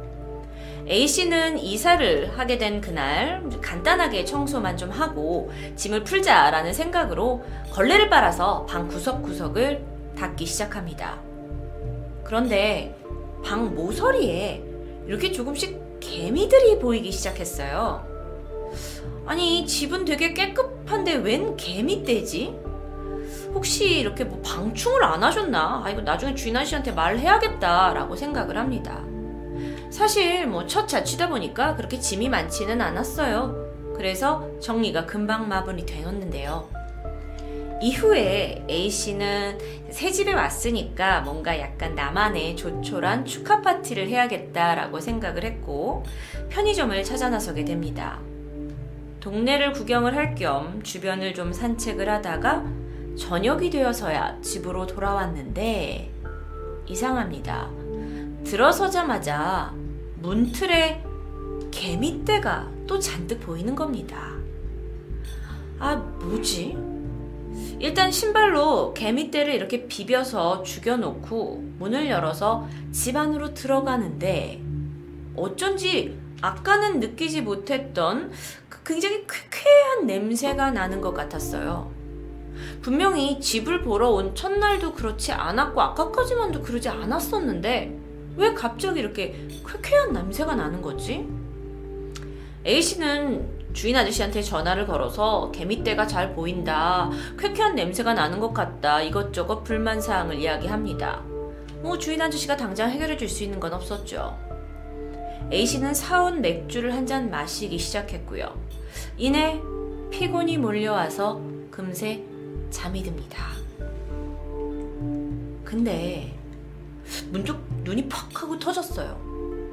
잠시 멍한 기분으로 누워있다가 보니 아 여기 새 집이지? 아직 익숙치가 않다 보니까 깼나 봅니다. 그가 화장실을 다녀왔어요. 그리고 잠을 청했지만 이상하게 도통 잠이 오지 않는 겁니다. 이런저런 생각을 하다가 도저히 잠이 오지 않아서 다시 눈을 떴는데 그때 A씨의 몸이 굳어버립니다. 창밖에 누군가의 모습이 보였기 때문인데요. 누, 누, 누구지? 그런데 생각해보니 이곳은 거의 2층에 가까운 높이에요. A씨는 몸이 굳어갔고 눈알만 천천히 돌려서 다시 창문을 바라봤습니다. 그리고 바로 정신을 잃게 되죠. 창문에는 두 손을 모은 중년 남성이 집안을 자세히 보려는 듯 눈을 커다랗게 뜨고 있었는데 그와 눈이 마주쳤기 때문입니다. 사실 이 이야기는 한때 방배동 어느 주택가 일대에서 돌던 괴담을 각색한 내용입니다. 그곳에선 어떤 집 근처에 개미가 들끓는다는 이야기도 있었고요. 2층에 어, 다리 없는 남자 귀신이 떠 있는 걸 봤다라는 괴담도 있었고요. 그런데 그러던 2013년 12월 방배경찰서로 제보 전화 하나가 들어옵니다.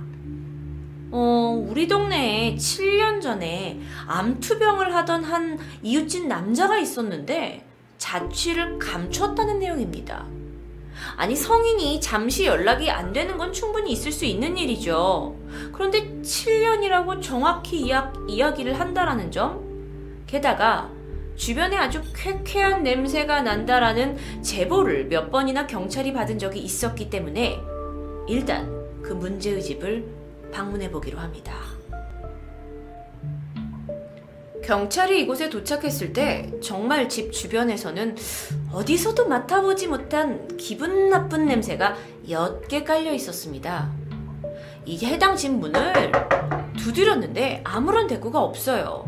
그런데 무턱대고 문을 열 수가 없었던 경찰은 이후에도 몇 번이나 더 방문하게 되지만 여전히 안은 고요합니다. 결국 12월 26일 경찰은 압수수색 영장을 발부받아서 이 굳게 닫힌 문을 열게 됩니다. 언뜻 집안을 둘러보게 돼요. 어, 그랬더니 뭐 잘 정돈된 그냥 일반 가정집으로 보이는데요. 음, 그러다 거실에서 믿지 못할 광경이 펼쳐져 있습니다.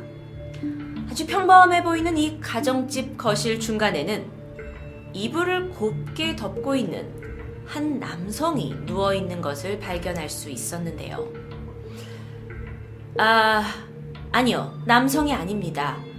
정확히 말하면 시신입니다. 심지어 거의 부패가 진행되지 않은 채 아주 잘 관리된 형태로 미라가 된 남성 시신이었습니다. 조사 결과 그는 48살의 신 씨였습니다. 환경부 소속 3급 공무원이었고요. 사망한 지는 대략 7년 정도 지난 것으로 추정됩니다.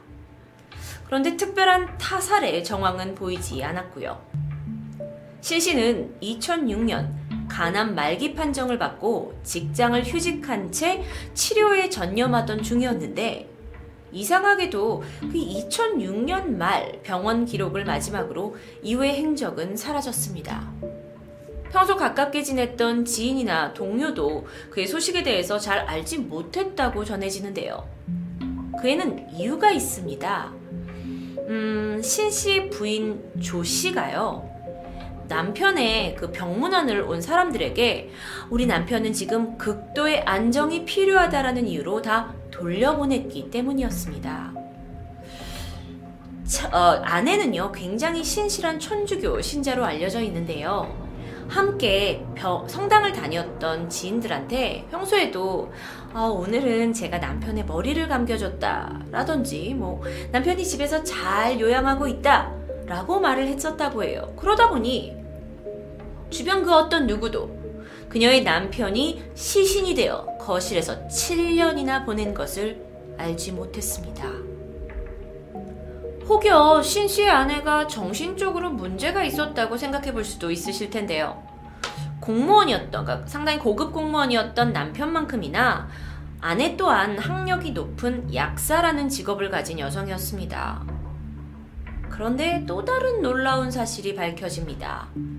이 집에는 남편 신 씨, 그리고 아내 조 씨 뿐만 아니라 남편의 누나인 신우이와 자녀들도 이 집에 함께 살고 있었다는 겁니다. 조사 결과 아이들은 지난 몇 년 동안 마치 아버지가 살아계신 것처럼 외출을 할 때나 집에 돌아올 때 누워있는 아버지에게 인사를 하면서 평소와 다름없이 생활을 해왔던 것으로 드러나게 돼요. 7년이나요? 도대체 어떻게 된 일일까요? 경찰은 이 집에 살고 있던 가족 모두를 대상으로 신문을 하던 도중 더 놀라운 사실을 밝혀냅니다. 이 가족들 중 그 누구도 사망한 신 씨, 즉 아버지가 죽었다고 생각하는 사람이 없다라는 겁니다. 그저 아버지는 몸이 안 좋아서 누워 있었고, 뭐 그래서 그랬던 거다 이 정도로만 가볍게 생각을 하고 있다라는 거죠.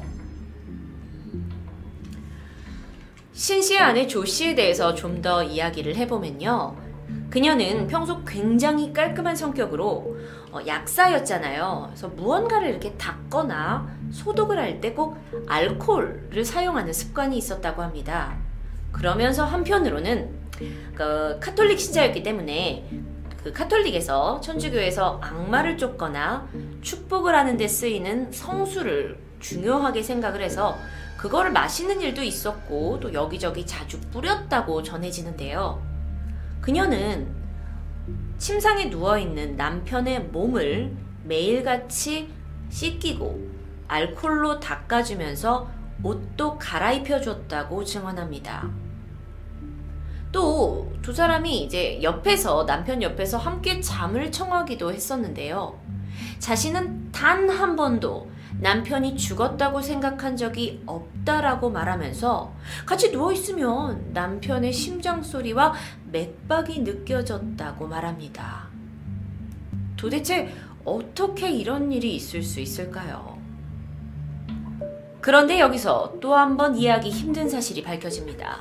2015년 7월 검찰 조사 결과 남편이 사망한 2007년 4월부터 2009년 1월까지 아내는 남편의 휴직수당과 급여 명목으로 2억여 원을 수령했던 겁니다. 결국 이건 그럼 돈을 노린 거 아니냐라는 경찰 신문에 아내 조 씨가 이렇게 말합니다. 아니, 내가 남편의 돈을 챙긴 건 맞다. 하지만 내 남편이 아팠고 누워 있었고, 당연히 휴직수당, 급여 받아야 하는 거고, 남편이 다시 깨어날 거라고 생각했다라고 말합니다. 아, 이거 듣다 보니까 좀 단순한 사기극인지 아니면 정말 그녀의 정신에 뭔가 판단의 문제가 있는 건지 저도 헷갈리기 시작하는데요. 이때 검찰이 중요한 단서를 찾아냅니다.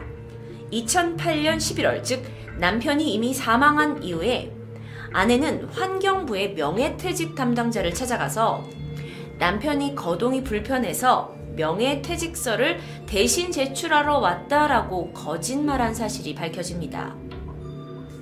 그러니까 조 씨는 특별한 정신병력이 없는 상태로 밝혀지게 되고요. 남편이 죽은 사실을 알고 있으면서도 돈을 가로채기 위해서 시신을 숨기고 환경부를 속인 혐의를 받게 되죠. 게다가 사체 유기, 사기 혐의, 불구속 입건됩니다. 하지만 이 사건은 그렇게 단순하게 끝나지 않았습니다. 2014년 5월 다시 어, 재검토를 하게 됐는데요. 검찰이 어, 다시 사건을 보니까 특별한 약품 처리를 하지 않고도 시신이 부패하지 않을 만큼 남편을 깨끗이 보존해온 사실을 검찰이 인정하게 됐고요. 이것 때문에 사체를 고의적으로 유기한 것은 아니지 않느냐라고 판단하게 됩니다. 또한 사기 혐의에 대해서는 남편이요 고액의 사망보험에 가입이 되어 있었다고 해요. 그런데 실제로는 이것보다 적은 급여만 수령을 했고요. 약사로서 그녀도 수입이 일정했는데 남편이 사망한 사실을 알고도 남편의 보험은 타지 않고 뭐 돈, 그러니까 남편의 그 남편이 회사를 가지 못해서 받는 뭐 그런 돈만 수령한 것으로 봐서 이거는 그녀가 꼭 사기를 치려고 한 것은 아니지 않느냐 범행 동기가 부족하다라고 판단해서 조 씨는 무혐의를 받게 됩니다. 이쯤 되면요. 이거 진짜 무슨 그녀가 진짜 어떤 생각을 했는지 너무도 궁금해집니다. 왜 남편이 사망한 것도 모른 채 살았던 걸까요? 그런데 알고 보면 사실 여기에는 아주 안타까운 사연이 있었습니다. 남편 신 씨와 아내 조 씨는 평소에 다시 태어나도 서로와 결혼하겠다고 말을 할 만큼 금술이 좋은 부부였다고 합니다. 그런데 갑작스럽게 찾아온 남편의 병. 두 사람은 힘들어졌고, 시간이 지나면서 어떻게든 살아보려고 애쓰는 남편은 어느 날 자신의 운명을 직감했던 건지 아내에게 눈물을 보이면서 살고 싶다고 애원하게 되는데요. 그랬던 남편이 죽은 후에 어쩌면 아내는 그 남편의 빈자리를 도저히 믿을 수 없었을 수도 있고요. 그러다 보니까 남편의 시신을 계속 살아있다고 믿으면서 7년이라는 시간 동안 아이들에게까지 그렇게 믿게 한 것이었죠.